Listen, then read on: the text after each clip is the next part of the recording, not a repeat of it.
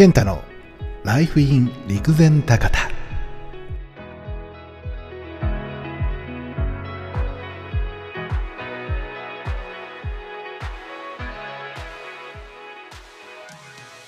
皆さんこんにちは。始まりました。ライフイン陸前高田第1回の放送です。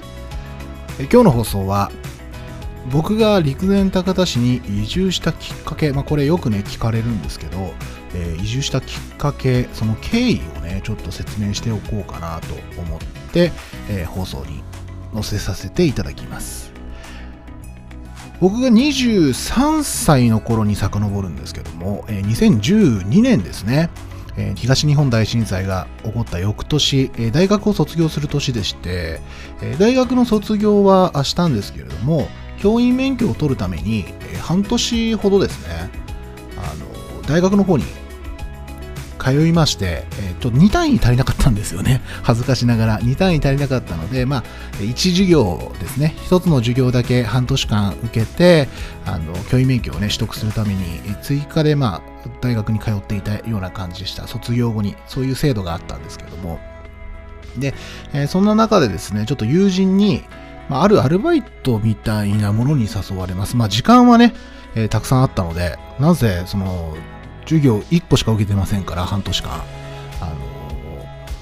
テレビ東京の、えっと、素人参加番組みたいなもので、これ多分まだ調べれば、あの、情報出てくると思うんですけど、東京マヨカラっていう番組があって、で、そこの、まあ、募集をしているよと、えーテレビ出れるよと、まあ、いうので、アルバイトにもなるし、なんか、一番組あたり、1回収録あたり何、いくらかもらえるみたいな感じだったんですけどね、1時間ぐらいの収録で。えっ、と、やってみないって友達に誘われて、それに行ったのが僕の陸前高田へのつながる最初のきっかけでした。トータルテンボスさんが司会の番組で、まあ応募してからだいたい1年くらいですかね。レギュラー、まあレギュラーって言っても素人参加番組だから、まあずっと出てるわけじゃないんですけど、えーレギュラーっていうような形で出させていただいていました。で、えーと僕と同じくですね、あのーその番組に、まあ、素人枠として参加していた、あのある一人の男性とそこで出会うんですけれども、その人が、まあ、ドキュメンタリー映画の監督をされていたりだとか、国際 NGO、それからまあ NPO ですね、そういったところで活躍をされている方で、陸前高田市で NPO の理事をされていたんですよね。まあ、それもあのその方のつながりがあってということだったみたいなんですけど、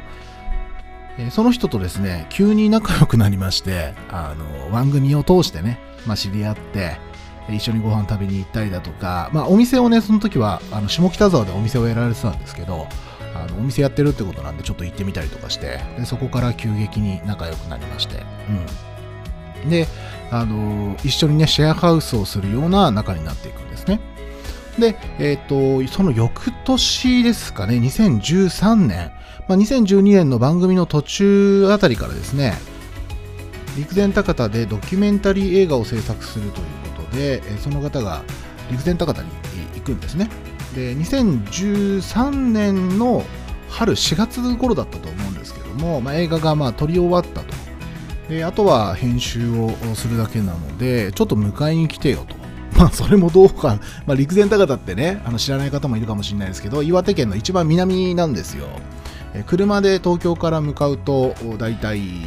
8、8時間ぐらいですかね、途中休憩を挟みながら、7、8時間ぐらい。え今ではね、あの三陸道があの開通したので、もう少しあの行きやすくはなったんですけど、え当時はまあ、東北道をひた走って一関からさらに車で1時間、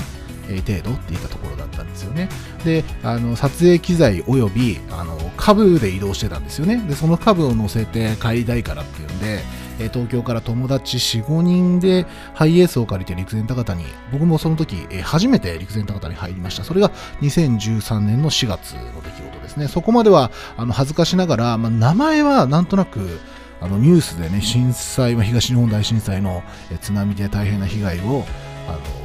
受けてしまった町であること、壊滅状態になったっていうことくらいしかあのなくて、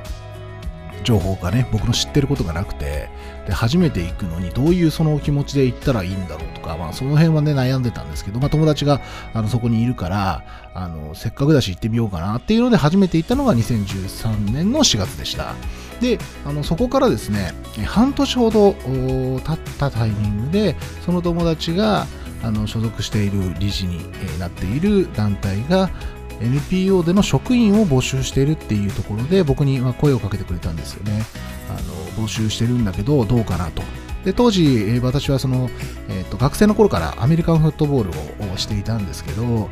ちょうど社会人に出て、えーと、仕事がねまだ見つかってなかったんですよね。先ほども言った通りその教員免許を取得してどうしようかなこの先っていうようなタイミングでもあって。うん、で、まあ、東京都の教員採用試験って、実はあのちょっと特殊な制度があって、まあ、一般の社会人経験があのある人は試験の項目がちょっとね変わるんですよね。でそういうのもあって、まあ、最初はその陸前高田で働いてみないかって言われた時にすごく悩んだんですけど、まあ、その2013年ですか、えー、初めて行ったのが3日間。くら2日か3日間ぐらいだったんですけどねえっと、そのくらいしか行ったことがないし、知り合いもいなければ街のこともわからないし、不便だろうなとか、うんと、友達いねえしなとか、いろいろ悩みはしたんです。まあ、ただ、あの僕もその時、え完全に独り身だったし、24歳、23歳かな ?24 歳かな ?23、4歳のまだ若手だったし、まあ、2年、3年行ったところでまだ20代じゃないですか。で、いろいろ考えた時に、あの悩んでたことが例えばその不便じゃないかとかねその時まだあのコンビニも少なかったですしセブンイレブンもなかったんですよね。ローソンが何店舗かあってファミリーマートがちょっとあったのかな。で、まあ、買い物とかにも困るかもしれない。生活にも困るかもしれない。頼る人もいないし知ってる人もいないしどうなるかわからない。って悩んでたんですけどうんとふと気づいたんですよね。なんか今悩んでることって行ってみないと分かんないな。その行ってみてそうなってたら例えばねその困ったり生活に困った大変だとかってなったらそれはその時考えればいいことであって、まあ、今ね悩んでてもしょうがないのかなと、え、思ったのでちょっと、まあ、ちょっと特殊な形だったんですけどね、あの僕から応募したんではなくて、誘われた形だったので、え代表の方と、直接、えお会いして、その後ですね、直接お会いして、え恥ずかしながらあの不安なこともすごく多いですと。悩んでいますっていうところを正直に話させていただいて、あのまあじゃあ、僕も若いですし、そもそも社会人経験もないですからね、あの取るのも、採用するのも悩んだと思うんですけど、あのまあ、じゃあ一緒に頑張ってみないかっていうふうに誘っていただいたので、えー、その後ですね、2014年、また年が明けて2014年の2月に、2月1日忘れもしないですね、1月31日の、えー、池袋発の気仙ライナーっていう、あの夜行バスがね、あるんですけど、えー、池袋西口公園、池袋ウエストゲートパークから、えー、旅立って、えー、翌朝2月1日土曜日だったんですよね。え雪が降ってて。で、雪道での運転っていうのもほぼほぼ初めて、ちゃんと雪が積もってるとこでの車の運転っていうのもそれで初めてで、なんかすごく新鮮で、よし、じゃあこれから頑張ろうって思ったのがもう本当に昨日のことのように感じます。今2021年なので、え、かれこれもう、6年、7年前ですかね。7年半ぐらい前の話になりますけども、え、僕はまあそういう形の経緯があって、単身、陸前高田市にやってきたというような流れになりました。でそこから、まあ、その NPO 法人ですね、桜ライン311という NPO で広報担当として働いて、その後、自分でですね、企業とか、あの街の中で、え暮らしていくために企業、え消防団に加入、えその他、え結婚等々もして、え現在に至るというような感じになってます。あのこのラジオ番組ではですね、まあ、陸前高田の情報発信と、えー、それから多分今移住定住っていうところでですねいろんな方があのいろんなあのところにね、えー、行くとかあの東京から都会から田舎へとか地域おこし協力隊なんていうのもありますけど、えー、そういったところにもこう注目しながらあの陸前高田の情報発信及び、えーこんな暮らしをしてますよっていうところを発信していけたらいいかなというふうに考えています。今日のところはこの辺りにしたいと思います。また次回よろしければお聴きください。最後までお付き合いいただきありがとうございました。それでは。